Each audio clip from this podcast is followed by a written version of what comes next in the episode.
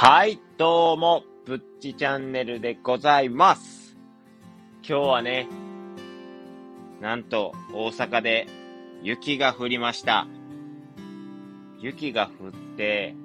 あー寒いなーって思ってたんですけど、僕はスノボをしてるんで、あーよかったー、雪が積もってくれるー、スノボを楽しみーって思ってた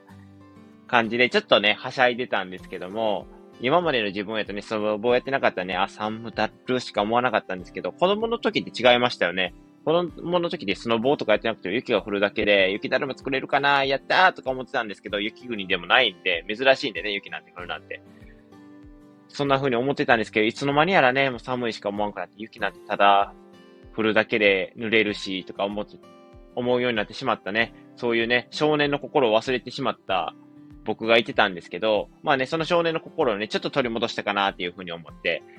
よかったなっていうふうに。やっぱね、少年の心って大事だと思うんですよ。何事もね、やっぱ楽しめることって、すごいいいことやなっていうふうに思うんで、そういう心をね、取り戻していきたいんですけども、でも絶対に虫だけはね、もう無理やと思います。あいつらはダメだ。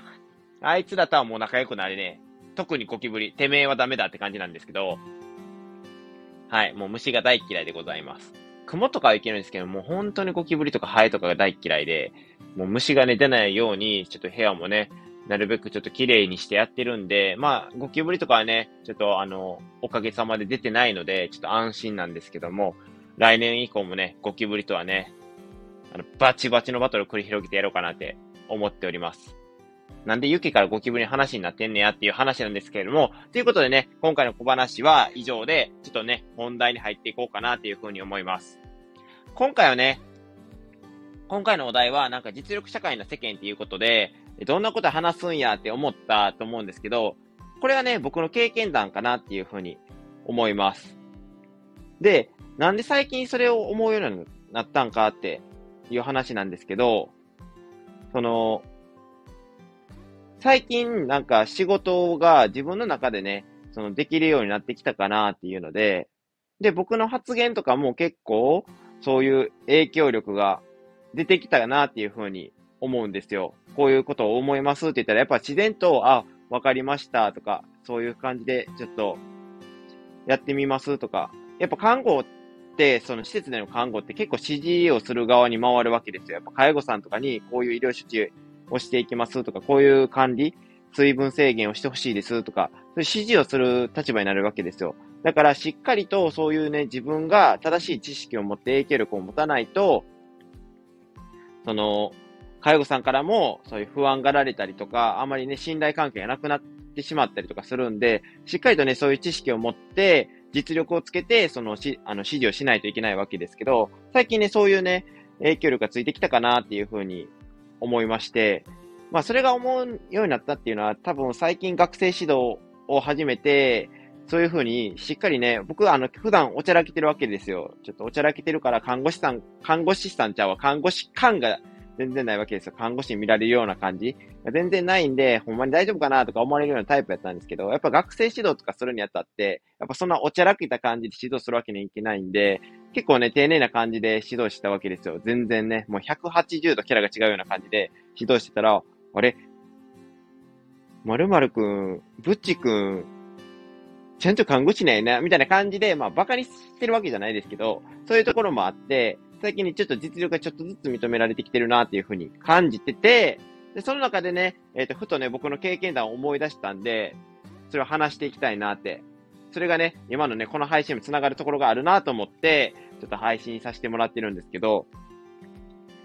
結局、要は今って、なんか、そこまで感じる余地とかはないんですけど、実力社会だよねっていう話です。まあ、それを感じる、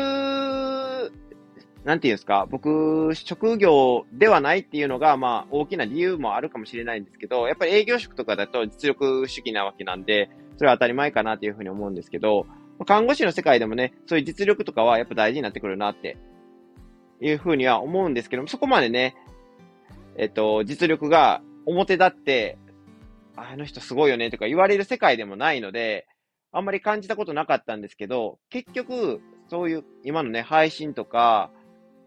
過去の経験から考えると、やっぱり実力っていうのは大事だよねっていうふうに感じたことをね、ちょっと話していこうかなっていうふうに思います。まずはね、高校の話、体験談なんですけど、僕ね、高校で、その、中高で陸上やってて、中学校は、もう予選落ちとかのレベルで全然ダメで、高校はもう決勝とか行くレベルやったんですよ。練習も厳しく、めちゃくちゃ厳しくなって、めちゃくちゃ怖い先生で、でもその厳しい中でやってたら、まあ、勝手に成長して決勝まで行けるようになってしまったみたいな感じなんですけど、で、そこで、この、大会前とかに他校の、まあ、強豪校と、まあ、練習するわけですよ。で、その中でね、やっぱ決勝とか行くんで、僕とか結構声をかけられたりするわけですよ。で、あのー、おー、久々みたいな言うじゃないですか。最近元気みたいな。言うて、そこまで喋ったこともない、コーラもない。多分、僕が決勝にちょくちょく行ってるから、まあ、認知もされてるのもあって、喋りかけてくれるわけですよ。おーおーおー、みたいな感じでね。で、他の子をね、あのー、言う、たら悪いんですけど、ちょっとね、予選落ちとかで、あまりね、僕よりね、練習は早いのに結果が伴わなかったタイプの子とかもいてて、その実力はあったのに、やっぱ緊張して、実力が発揮できず、ちょっと予選落ちになってしまうような子も結構いてて、うちの学校でね、僕は逆やったんですよ。その、本番でちょっと実力を発揮できるというか、実力以上を発揮できるタイプやったんで、まあ、運よく決勝とか行きたりしてたんですけど、で、そういう子ら、が予選落ちのコーラがね、あまりね、大会とか目立たなかった子は結構ね、あの、僕は結構コミュ障なんで、他の人に話しかけに行くのが苦手なんですけど、結構話しに行くわけですよ、その子らが。すごいなぁと思ってて、あんなに話せんねや、俺なんか絶対無理や、なんか恥ずかしいし、みたいな、なんか変に思われても嫌やし、とか思って、話せなかったです。その子らは話しに行くわけですよ。で、そこで、悲しかった出来事がありまして、で、その、なんていうんですか、僕のチームメイトが話しに行くわけですよ。で、話しに行って、で、話されてた他校の子が僕のとこに来るわけですよ。そんな僕ともね、そこの子は話したことない。なあなあ、ぶっちくんみたいな。あの喋りかけてきた子って同じ高校やんな。なんて名前って言われて、え？知らんの？って思って、あんだけ喋ってたのにいいと思って、っていう事件がありまして、なんでかなって、今更ね、ふと思ったわけですよ。いろいろ実力について考えているうちにね。でも、その時に思ったのが、やっぱ実力があるからこそ、認知され、されるんやなと思って。認知、なんていうんですか、実力があって決勝とか行って、やっぱりある程度名前が露出するわけじゃないですか。その大会とかでね、他校の子とかに。だからこそ自分を知ってもらえる。勝手に親近感が湧いてもらえて、喋りかけてもらえるっていう状況が成立してて、で、そ今回のそのチームメイトとかにはそういうね、やっぱ決勝とかにも行けなかったから、そういう、その露出機会、名前がね、露出する機会とかがなくて、なかなか目立つことができなくて、その他校の子にも名前を覚えてもらいにくかったりっていうところがあったのかなっていうふうに思って、そこからね、やっぱり実力がないと世間には認められることはないんだなっていうふうにちょっと思って、今ね、配信をさせてもらってるんですけど、で、なんでこれを今、今更思い出してるんかっていうと、今ね、僕はあの、フォロワーをね、いっかげつでごひゃくにん目指して頑張っているところなんですけど、やっぱりね、認知されることが大事やなっていうふうに思ってまして、最初はね、やっぱね、知られてないからこそ、別に聞く気もないじゃないですか。このチャンネルなんか知らんし、みたいな。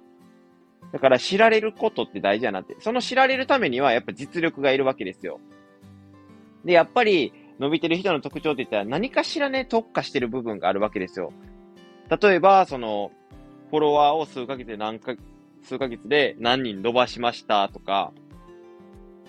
あとは、そのメンタル系の特化した人、こういう心理学勉強してますの特化してる人とか、あとはすごい、もう、エスエヌエス でフォロワー増やしまくってますとか、美容系に気をつけてますとか、何かしらに特化した分野があって、やっぱ実力があるからこそ、それが周りの人に認められるようになって認知されて、やっぱフォロワーにつながってるんやなっていうふうに思いまして、結局要は実力があるからこそ、その回り回って自分の周りの力にもつながってるんやなって、やっぱり実力って、その持ってるだけじゃなくて、それを認知させるのも重要なんやなっていうふうに気づいた今日この頃でございまして、で、その中でね、僕が配信でね、自分の実力ってなんぞやって思ったわけですよ。で、僕、基本ね、そんなね、実力、そういうどこかにめちゃくちゃ、かもう、長けてるわけではないわけですよ。長の長所がね。ってなって、僕がどこで勝負できるかって言ったら、やっぱりそのコツコツやることと、あとは、その、なんていうのかな、親しみやすさですかね。やっぱ親近感。やっぱ話し方とかでもね、めっちゃそんなプロな感じでもないけど、この話、親近感の感じやすさはピカイチやと勝手にね、自分で思ってるんですけど、思ってまして、なんていうんですかね、僕のこの感じってすごいね、話しかけやすい雰囲気じゃないですか。僕その特殊能力だけは友達に褒められたことがありまして、本当にいいよねみたいな、初対面の人にめちゃくちゃ声をかけられるんですよ。僕そういうなんか、あるじゃないですか、いろんな、その学校の入学式とか、あとはその社会人になってから、その、新、なんていうんですか、新入社の、入社式の時に新たな新人のいちねんめの子と喋る機会とか、そういう時に限って僕結構話しかけられやすかったりするわけです。で、僕の友達は話しかけられにくかったりするわけで、があって、そういうことをね、そういうお前の特殊能力いいよねっていう話をされたことがありまして、僕はね、そんなね、気に留めてなかったんですけど、たまたまやろうと思ってたんですけど、どうも最近ね、やっぱりそういうところもあるんかなと思って、で最近ね、コメントとか、そのあの シーエム とかでね、共演させてもらった、きこあべさんもなんか、親しみやすさがありますよねって言ってて、やっぱそういうところを言われて、今初めて自分にとって、そこが僕の実力でもあるんかなっていうふうに思ったところで、今そういうね、高校の話とかも思い出してたんですけど、だから僕としてはこの親近感を売りに、これからね、もっと頑張っていこうかなっていうふうに思ったっていうね、今日のお話でございました。今日はね、なんていうか、その、趣味の紹介コーナーとかでもなく、なんていうかな、趣味とかでもニュースの記事とかでもなく、その気になった話題とかでもなく、ただ単純にね、僕が実力主義だなって思って、で、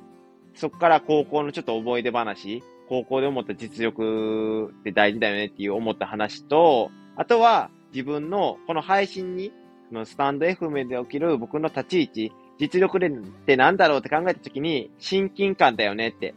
なんか誰でも持ってそうやけど、これって唯一無二の武器じゃねって思った今日この頃の配信でございました。ということでね、えー、今日はね、ちょっとね、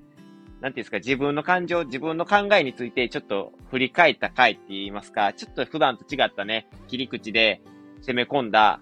話題やったと思うんですけど、皆さんどう感じてもらえたでしょうか。ちょっとね、